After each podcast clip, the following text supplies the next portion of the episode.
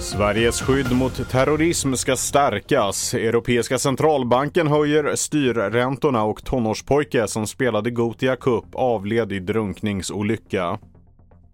Det här är TV4-nyheterna. 15 myndigheter har fått i uppdrag av regeringen att stärka Sveriges skydd mot terrorism. Enligt Säpo-chefen Charlotte von Essen har Sverige gått från att vara ett legitimt till ett prioriterat mål för terrorattentat. Detta mycket på grund av den senaste tidens koranskändningar som resulterat i kraftiga reaktioner från den muslimska världen.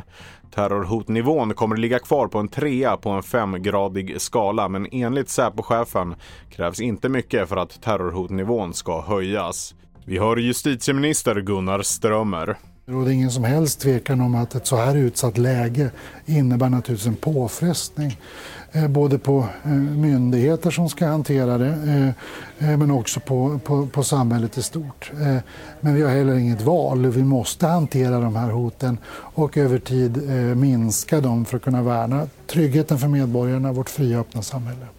Den europeiska centralbanken ECB höjde idag sina styrräntor med 25 punkter, något som var i linje med marknadens förväntningar.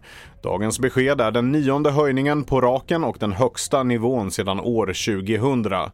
ECB påpekar att inflationen fortsätter att sjunka, men att den förväntas vara hög under en lång tid. Nästa räntebesked kommer i september. En tonårspojke som var spelare i fotbollsturneringen Gotia Cup har avlidit efter en drunkningsolycka på ett badhus i Allingsås. Olyckan skedde för en vecka sedan och pojken vårdades på Salgrenska sjukhuset. Men hans liv gick inte att rädda. Pojken är inte hemmahörande i Sverige. Hans anhöriga är underrättade.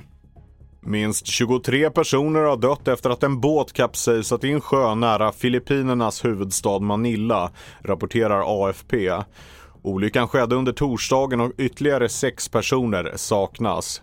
Enligt en talesman från landets kustbevakning blev det panik ombord när en plötslig kastvind slog mot båten varav passagerarna alla sprang till babords sida och båten kapsejsade. Jag heter Felix Bovendal och mer nyheter hittar du på tv4.se och i appen.